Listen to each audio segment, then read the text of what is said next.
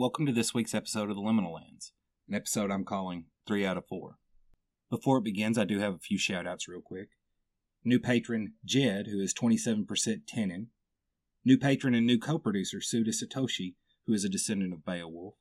And new patron and new co producer Jessica Stabrabbit, who is a descendant of the Titan Iapetus, and their significant other Darian, who I've heard was forced to listen to the show. Thanks a lot, guys. It really means the world to me that y'all are patrons.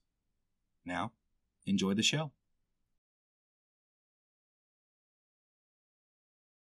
All I'm saying is, is like, I don't, I don't care.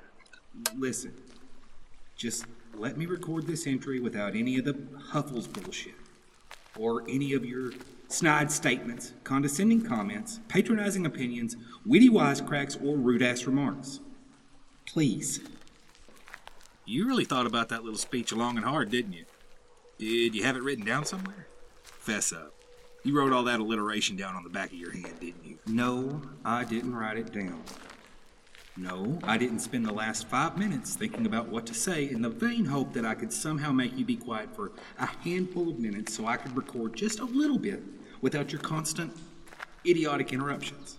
But, for the sake of argument, let's pretend I did plan this impassioned speech because recording this stuff is incredibly important to me.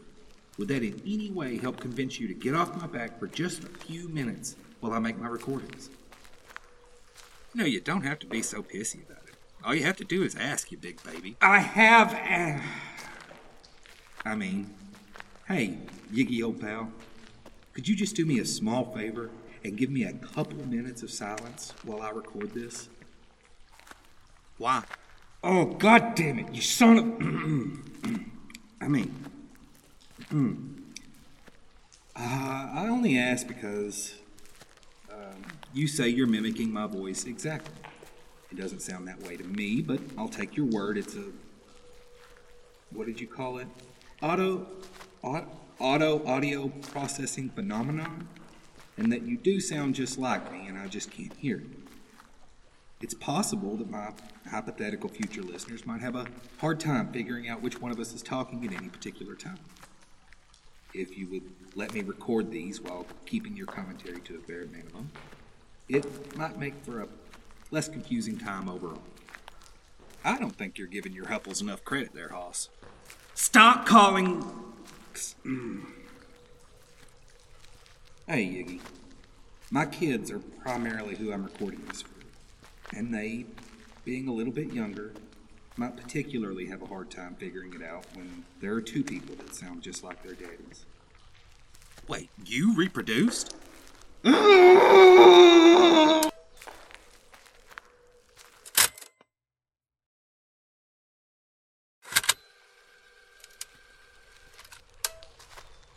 Okay, hypothetical future listeners, I'm going to try and make this entry relatively quickly while I have a moment of relative silence.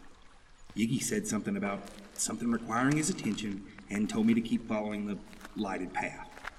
I don't know how much time I have, or I'd spend some more time describing just how beautiful this lighted path is.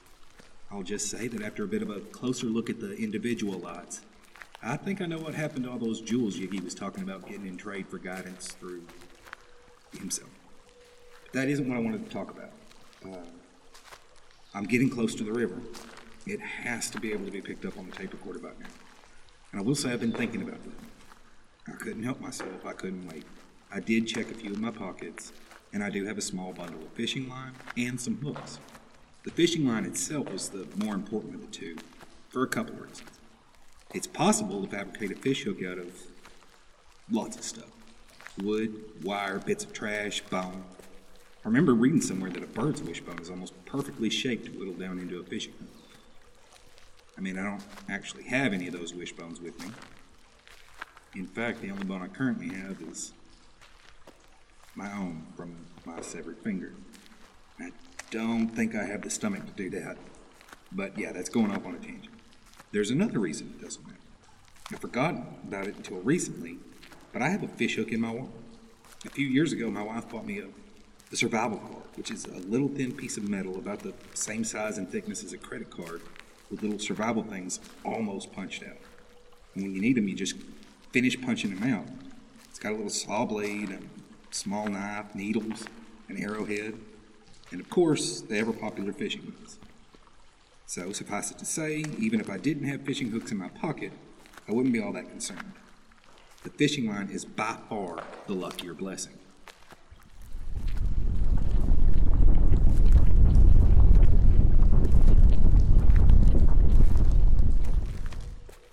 Holy crap, what the hell?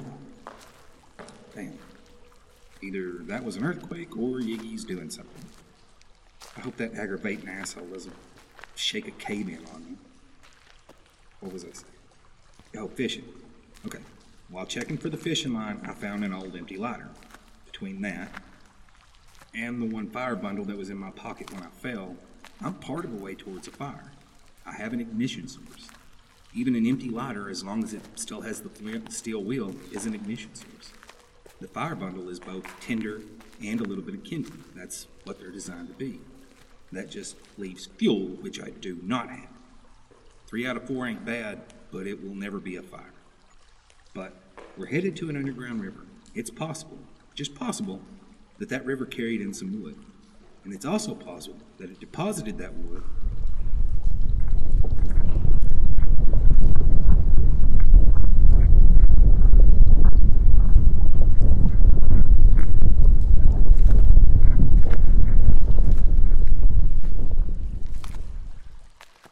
Damn, Yiggy, what the hell, guy? It's possible that it deposited the wood on the bank in the past. It's possible that the wood is set on the bank, mostly or completely out of the water, and dried out, leaving me a nice hearty fuel source just waiting on me to come along and claim it, to make it into my fourth ingredient in the recipe for fire. And hey, three out of four ain't bad, but four out of four is fire. I don't particularly want to eat raw fish.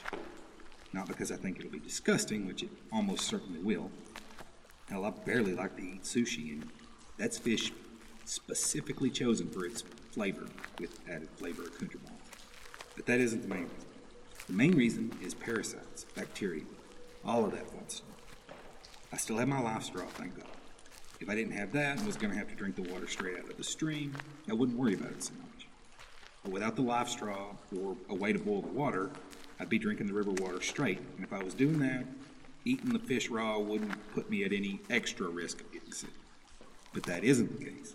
I do have a life straw, so I can't justify the risk of eating raw fish.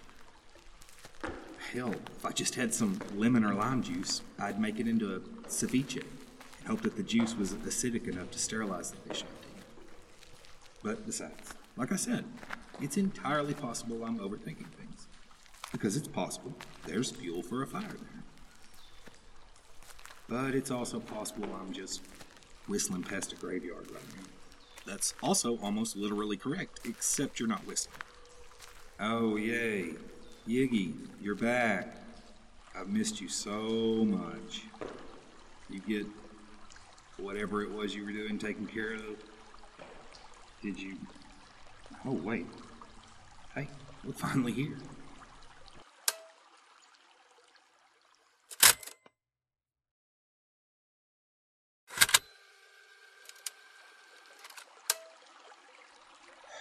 Well, HFLs, it's been a bit since we last talked because. Because you've been pouting. I have not been pouting. It's been a while since we've talked because I've been gathering my thoughts. That's the funniest way of saying pouting I ever heard. I've been gathering my thoughts because after searching up and down the riverbank and discovering no wood, after all this walking, I can feel my energy flagging, and I have been considering my options. Good lord, there, trooper, tell me, is everything you say into your totem such complete and utter bullshit?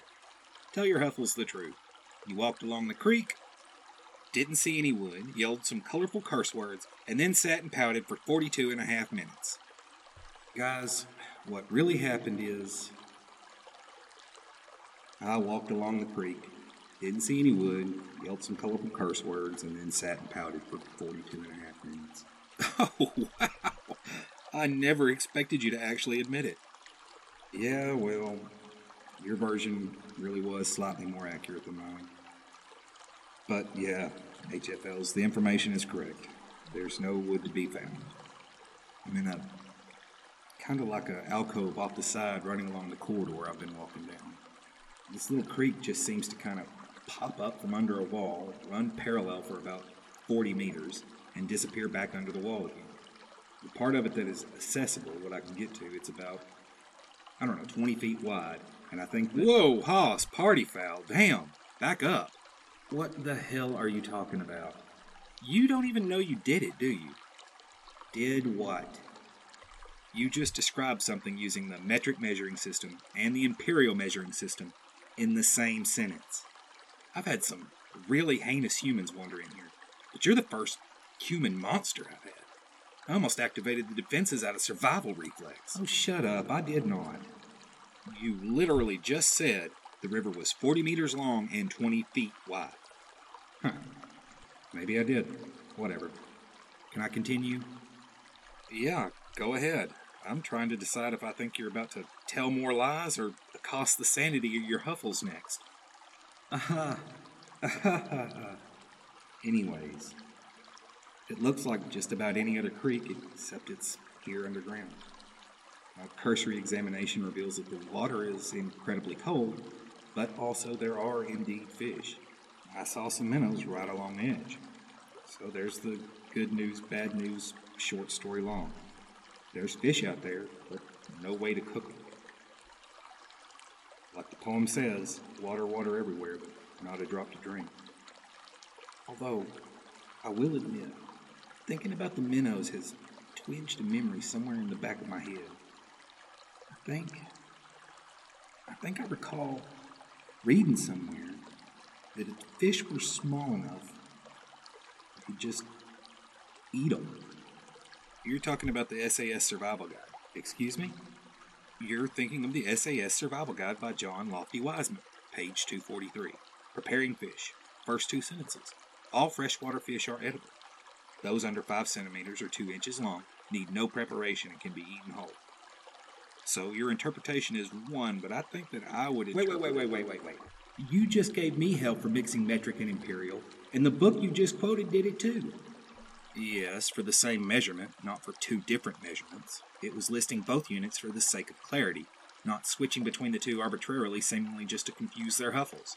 It still counts. They used both in the same sentence. Why can't I? Boo. Just for that, I'm not going to finish what I was saying. Oh no, spare me. Whatever will I do? There, HFLs. You heard it from Yiggy himself. Little fish under two inches long don't need to be cooked for safety reasons. I can't believe I'm getting this excited that I can eat a minnow. Holy crap. Gross. I mean, this entire time I've been planning to catch some minnows. I was going to use them to bait bigger fish in the event of fire. So I guess I can just forget trying to catch the bigger fish and eat the bait. Here's how it's going to work I'm going to catch them with rods. You create a a sort of funnel out of rocks with a stream flowing into it, and a rock corral to keep them in. It's easier for them to get funneled into the corral, hard for them to find the way back out because it's small. You leave it for a couple hours, come back later, and feast. Let's get to it.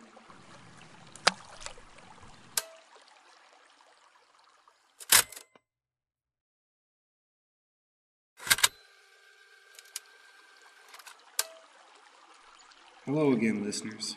So, he's been pouting again. Yeah, I've been pouting again. Here is the problem finding enough rocks that are the right size. It seems that this far into the cave, rocks are either huge or teeny, teeny, tiny. They have to be big enough to stick out of the water to create a barrier, but small enough that I can actually, you know, move them. Apparently, Yiggy likes to keep a clean house. I like to feel pretty. He likes to feel pretty. Except the empty two liter. bottle. My Girl Scout gave it to me. I like it. He likes it. I've tried catching minnows by hand, and that's easier said than done. Especially with water so cold, you can't fill your hand within seconds. And without something else to try and. Hang on. Hang on. Hey, Yiggy, Can I have that empty two liter bottle? No, it's mine.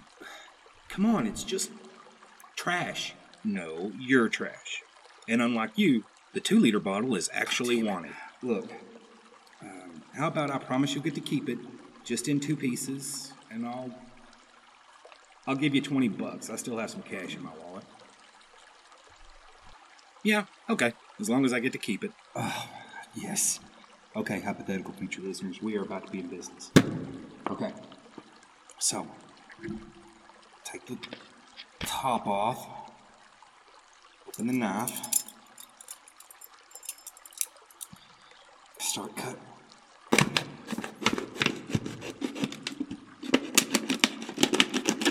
The same basic idea as the rocks from earlier, which we didn't end up having. Cut the top off. There we go. All right, cut the top off. So you have the top cut off. You take it, put it upside down in the two liter bottle. There. So now hopefully you can picture it. The top's cut off, flipped upside down, shoved inside the body of the rest of it.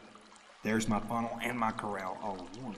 If I can put this in the water, kind of weigh it down with rocks so that, well, it doesn't get carried off. It'll funnel the fish into it, and then they won't be able to get back out. Same idea as the rocks, just with two liter bottle instead. It's a little bit smaller than I would like, but I mean, beggars can't be choosers. And I might finally be able to eat. Okay.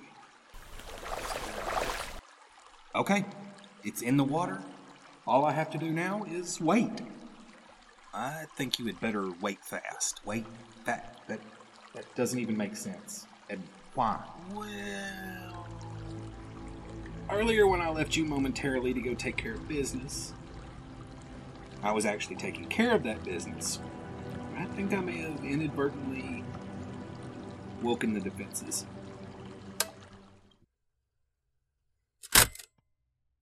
I'm going away, but I won't come back on a lonesome railroad line. But I can't forget that sweet little girl who sleeps in the pines in the pines. Thanks for listening. You guys know my usual spiel. If you like this, please consider leaving a like or a review somewhere, or, you know, visit my Patreon page and see what kind of rewards you can get. Shout out, stickers, bonus material, quite a bit of bonus material. Until next time, beware of doorways. Hey guys, this episode of the Liminal Lands is sponsored by Happy Hippo Herbals. And that's pretty exciting to me because I can honestly say without their products, the Liminal Lands wouldn't exist as a show. Right now, if you use my discount code, you can get 15% off your order. There's going to be a link you can click on in the show notes. And along with that link, there's also another link you can check out that's specifically about Happy Hippo Herbals themselves and why you should choose them over some of their competitors. It's pretty eye opening stuff, guys, and you definitely need to check it out. Now, enjoy the show.